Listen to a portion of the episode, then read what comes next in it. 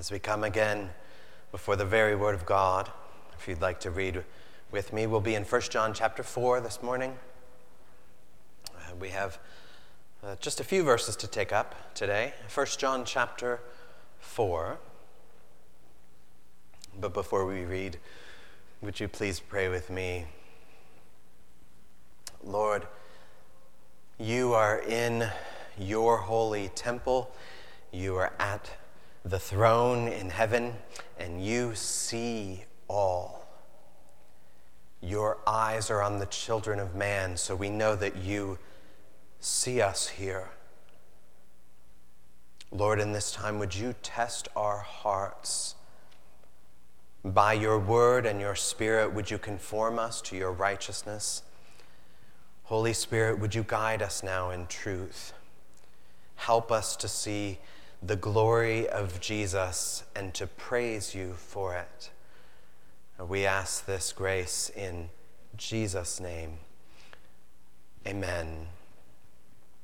This is 1 John in chapter 4. We'll take up this morning these first six, six, six verses. Uh, so 1 John chapter 4 will begin in verse 1.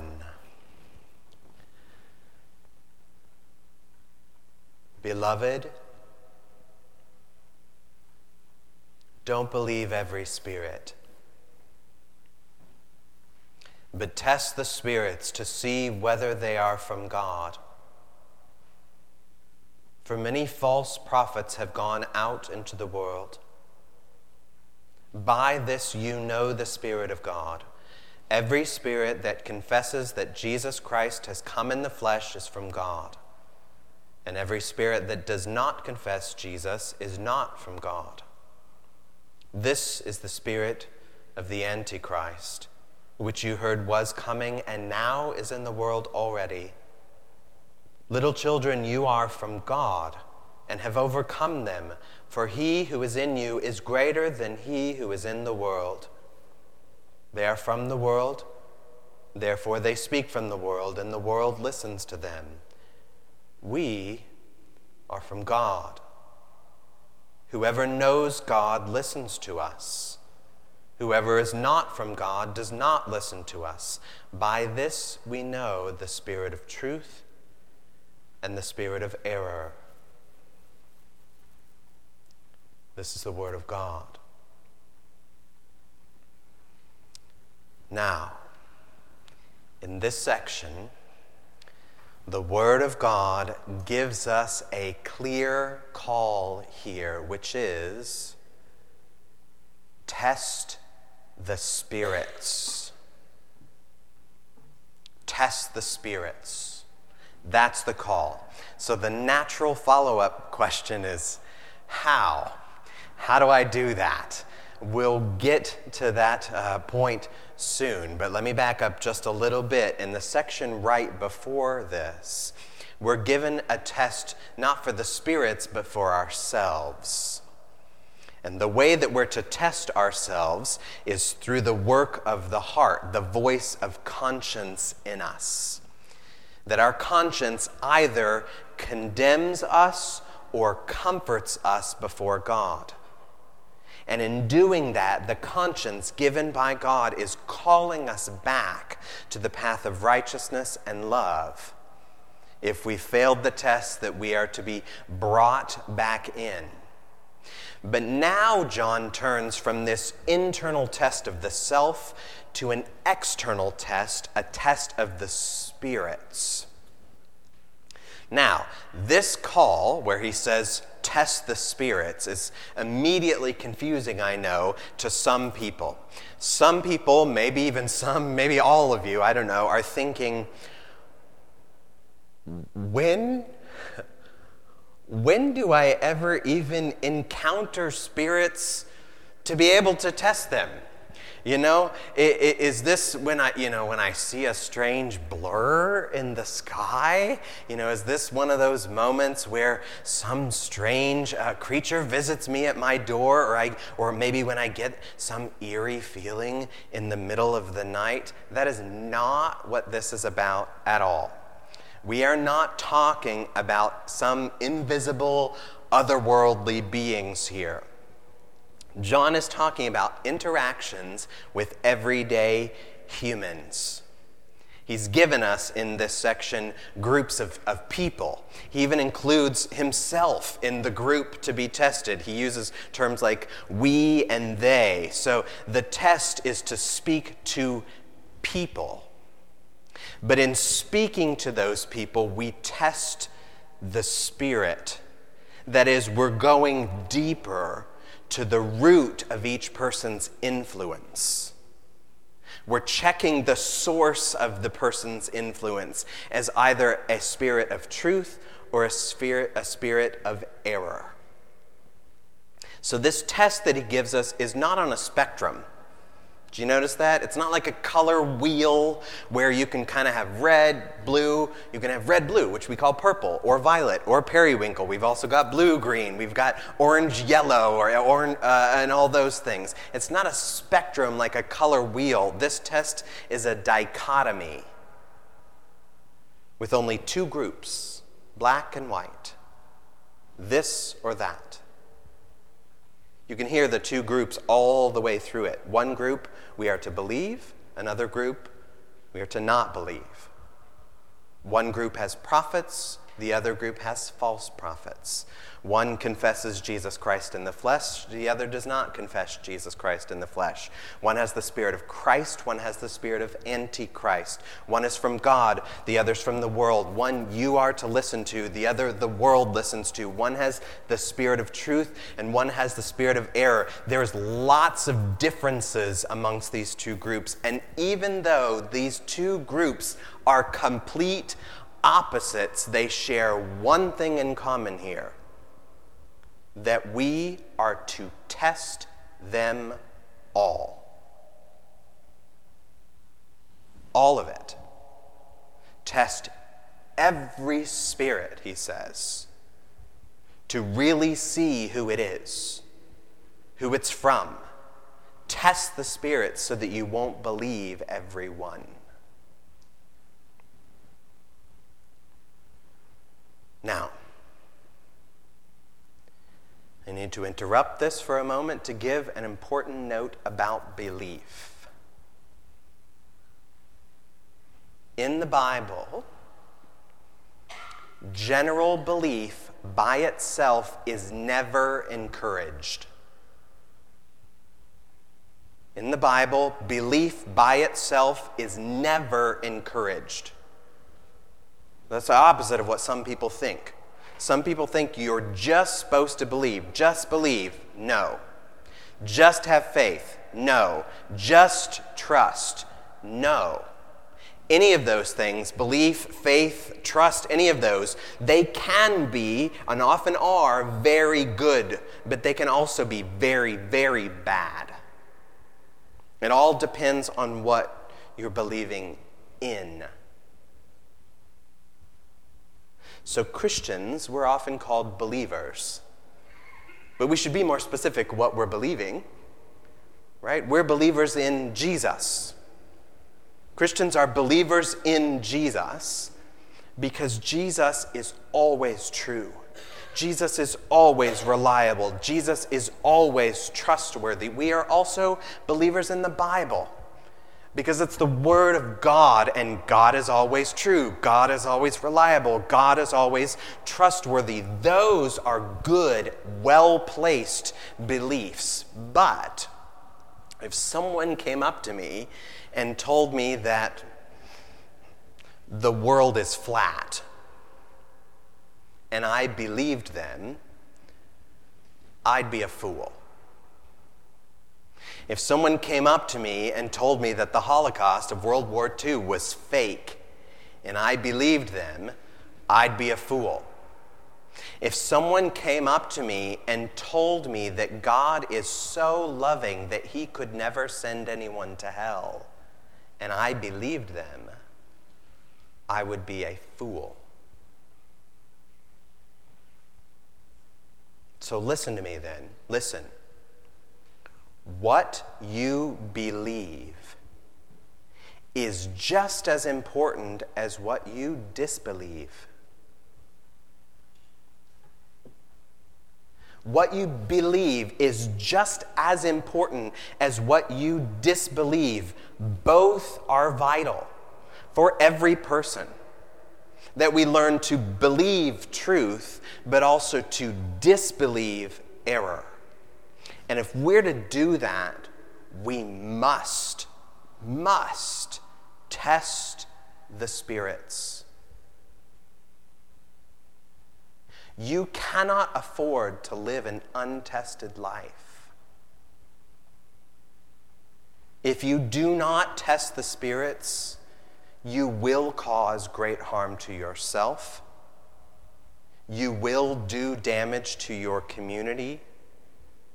And most of all, you will have disobeyed and dishonored God.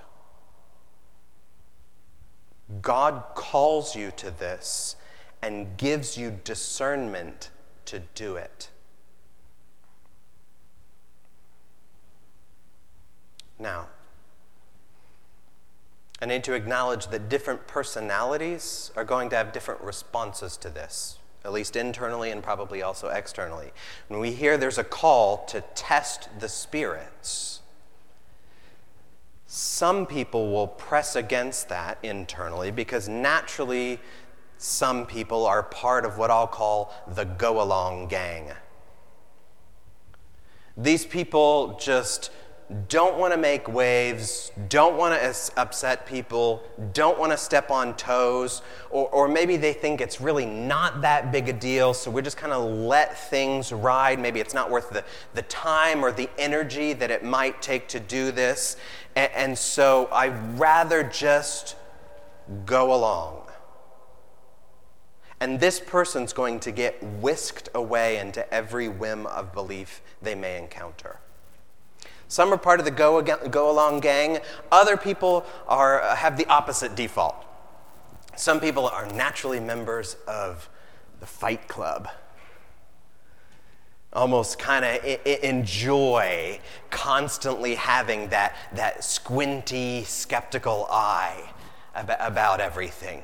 These are people that, that have kind of a natural ninja uh, pose, kind of constantly poised for battle, ready to just chop down every tiny little nitpicky idea they might meet.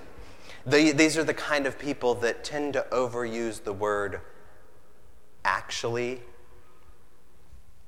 You know what I'm talking about? They hear something and they go, well, actually. hear anything, well, actually feel the need to constantly correct to an incessant degree, that's a person who's a member of the fight club. Now, both of these types of responses, the go along gang and the fight club, might feel natural, but they are immature.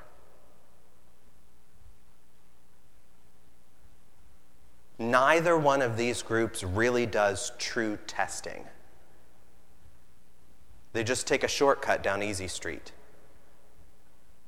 The go along gang defaults to automatically accept every spirit. It's a fast yes. The Fight Club defaults to automatically reject every spirit. It's a fast no neither one really does the work to actually listen to and test the spirits. They do not even allow space for the Spirit of God to help us to discern whether to believe or to disbelieve. And so, as a result, these people often get it wrong and follow wrong things. There is a better way than the go along gang or the fight club. We can just call it the test team. Be part of the test team. I call it a team because this is something we're to participate in, but we do not do this by ourselves. The command to test here in verse 1, test the spirits, you can't see it in English, but in the Greek it's plural. You all test the spirits. We're, we're, to, we're to do this in the context of community. Together as a church, we're testing the Spirit. And, and that testing does require a bit of work from you. It requires your attention to do it. But you don't have to be an expert. Uh, You know, this is not, this is not uh, Sherlock Holmesing everything out. You don't have to be a sleuth or some big detective to do it. We're given a relatively simple test of the spirits. And we find it in verse, uh, verses 2 and 3. Let me read them again. By this you know the Spirit of God. Every spirit that confesses that Jesus Christ has come in the flesh is from God. And every spirit that does not confess Jesus is not from God. If you're the kind of person that likes to write in your Bible, and you've got your own Bible and not just one from the pews, mark the words in verse 2 because they're the critical part. The one that confesses that Jesus Christ has come in the flesh. That's the operative part. That's the main point of how we do this test. And that seems simple enough, doesn't it? That seems doable. That's a doable test. Test that Jesus, uh, you know, they confess that Jesus Christ has come in the flesh, and it's true. This is a doable test, especially with the help of the Spirit's wisdom within us. At the same time, you know, always there's some complexity in the confession. It's a good test, but it's not a blanket test that's going to cover every single thing. You know, John, in talking here, has a very particular set of circumstances in mind. He's addressing a particular people with particular spirits that have been causing problems. So this is not going to cover every single particular situation that we might encounter. We know even from the whole of the scripture that there are times when even demons confess, in some sense, that Jesus Christ has come in the flesh? I could go a lot of places to look at this, but there's one scene in John chapter 4. So Jesus has been casting out many demons. Where is it? Verse uh, 41. Uh, we read, And demons also came out of many, crying, You, Jesus, you are the Son of God. But Jesus rebuked them and would not allow them to speak because they knew that he was the Christ. So clearly, even demons know these sorts of things and tremble at them, we're told in James. Clearly, John then doesn't intend us to go, well, demons believe in Jesus. I guess they passed the test and they're from God. No, we know that this test by itself is good, but it's not sufficient for every single thing. This test cannot tell us all of who is part of the Spirit of truth, but it can tell us who isn't. Let me give you an example. We can think of it this way. So, we've had some water problems lately, locally, right?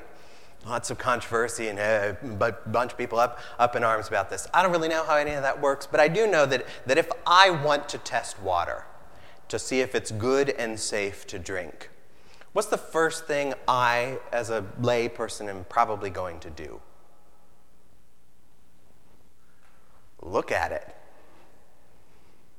Mm, and maybe, maybe see it, smell it, maybe. Because the very first sign would be to check if it's clear. Check if the water is, is transparent. Now, even if the water is clear, there still might be things that I can't see in there. There might be chemicals, there might be bacteria, it might be salt water, uh, for all I know. So, if the water is clear, that doesn't tell me that it's absolutely is safe to drink. But if it's not clear, if I get water that's murky or cloudy, that tells me it's probably not safe to drink. In a similar way, John gives us a test of, of murkiness, we could call it, to see what's undrinkable.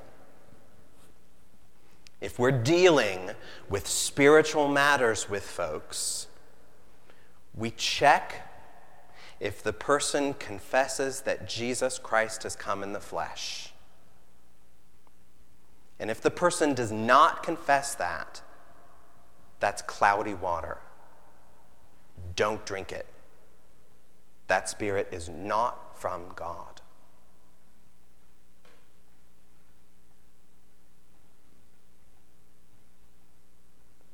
At the very center of this test of the spirits is Jesus. He's the heart of the test. Specifically, doctrines about Jesus, beliefs about Jesus. So, just like the, the clarity of water can bring us immediate insight to discern if it's drinkable, the clarity about Jesus can bring us immediate insight in discerning the spirits. The test of the spirits is mainly based on Jesus, not a whole bunch of other things.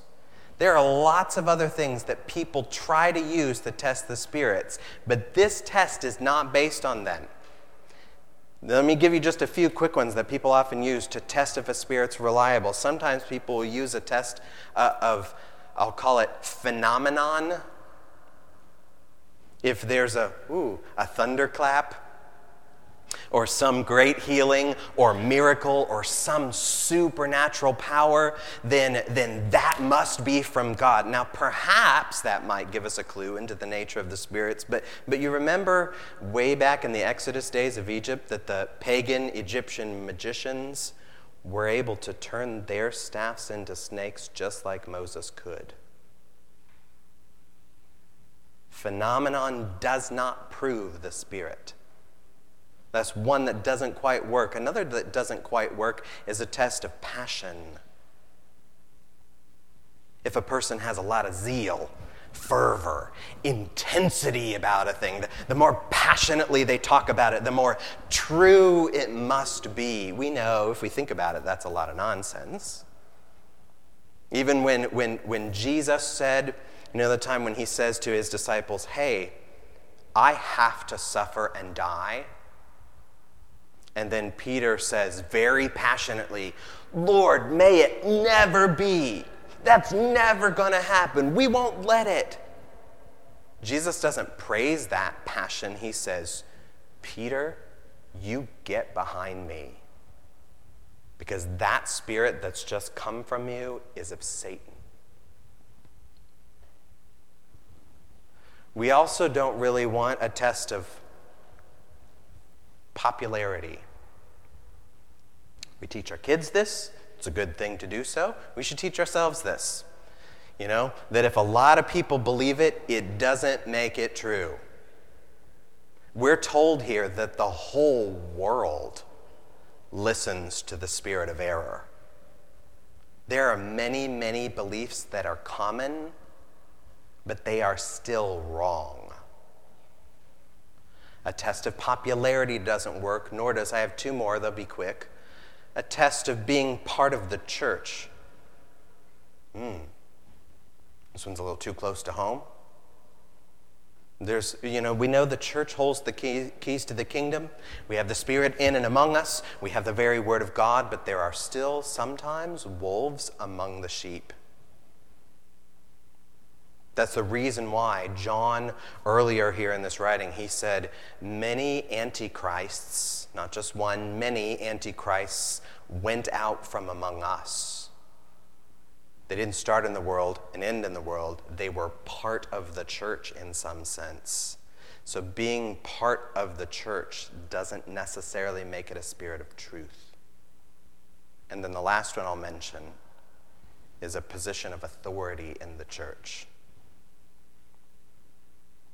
This one's personal, especially to me. Even church leaders and church elders, Lord help us, can lack a spirit of truth and have a spirit of error. There are true prophets, but there are also false prophets. And the, the Apostle Paul, at various points, sometimes mockingly even calls certain people these super apostles, he says. Oh, these super apostles that are going around teaching people, they have a different spirit, they have a different gospel, and they are headed down a different road to destruction. So, position of authority in the church doesn't necessarily make it right. So, what we're looking for in discerning the spirits is not a test of a phenomenon, not a test of passion, not a test of popularity, not a test of participation or prestige or power in the church. This is a test of belief. A test of belief, what we believe and hold true specifically about Jesus. That's why Jesus, at one point, asked his disciples point blank, Who do you say I am? Because that very much matters. He asked them, Who do you say I am? So now we ask the spirits, Who do you say Christ is? Do you believe he is Jesus, the Christ who has come in the flesh? That's the test. And we can do that. This is simple enough, but there are really deep wells in this simple statement that Jesus has come in the flesh. Let me look at just two parts of this testing belief, and then we'll wind down and finish here. If the test is to see if they believe Christ has come in the flesh, let's look at two pieces of that. There's a belief that Christ has come. Christ has come, which is to say, he was elsewhere, somewhere else, but now he has come to earth. Just from that one word, he has come, we confess that Christ is more than a man. It's part of the reality that, that Christ is the very Word who was in the beginning, that all things were made through him, that he upholds the universe by the word of his power. He doesn't just receive life, he doesn't just come to life. Jesus is the life and the author of life. Jesus tells us that before Abraham was born, I am, and surely I will be with you always to the very end of the age. Jesus says, I'm the first and the last, the Alpha and the Omega. I'm the one who was and is and is to come. I have come once and I will come again. Jesus Christ has come. But it's more than that. The second part of this twin truth is Christ has come in the flesh. In the flesh. When Jesus came, he became truly man, true body and true soul. Not just one who looked like a man, not just one who puts on the shell of a man like a turtle, not just one who takes some pre existing man and possesses his body. He is one who has come in the flesh himself. He is incarnate man. Jesus has been born of a woman in the long line of Adam. He took his first gasp of air in life's first cry, just like the rest of us. Jesus, as man, had to increase in wisdom and in stature.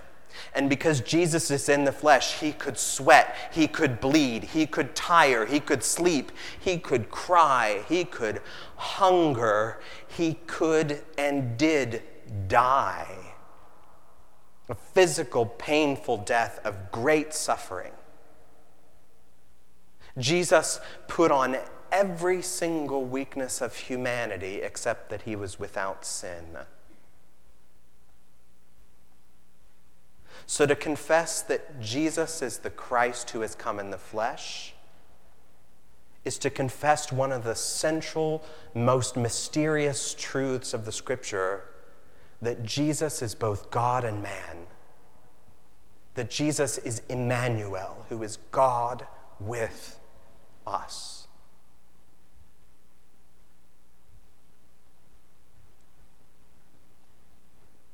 There are many people ones who are of the world who do not believe this. Many who may confess some sort of Jesus, but not this sort of Jesus. Jesus who is God and man. You know, Muslims don't believe that Jesus is the Christ who has come in the flesh. Modern day Jews don't believe that Jesus is the Christ who has come in the flesh. Buddhists and Hindus don't believe that Jesus is the Christ who has come in the flesh. Mormons and Jehovah's Witnesses don't believe that Jesus is the Christ who has come in the flesh. Atheists and agnostics don't believe it. Spiritualists and mystics don't believe it. Non religious and couldn't care lesses don't believe it. There are even many people who claim the name of Jesus who don't really believe it. That is everywhere. The spirit of error is never far from your ears. But don't believe it. Don't believe those, but test all the spirits to see if they're from God. It is not your place to decide that person's final destiny. Jesus himself will be the one to divide the sheep from the goats with, with perfect wisdom and mercy, but it is your place, listen, it is your place to discern the spirits so that you will follow God and not the world. So give each spirit just this simple test. Who do you say Jesus is? Who is Jesus? Is he the God man? Is he the Christ who has come in the flesh? That is how we will know whether a spirit is from God. And if one confesses that Jesus is the Christ who has come in the flesh, that confession is from God, and we should listen. Pray with me.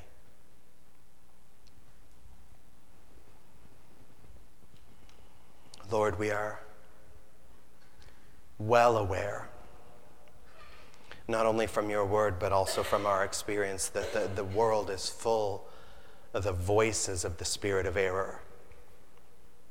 But Jesus, you have overcome the world because you are greater. Jesus, would you stay in the center of our minds, in the center of our hearts? Help us to wisely, kindly, boldly test the spirits so that we would continue to follow you in truth. Guide us in this, we ask. In Jesus' name we pray. Amen.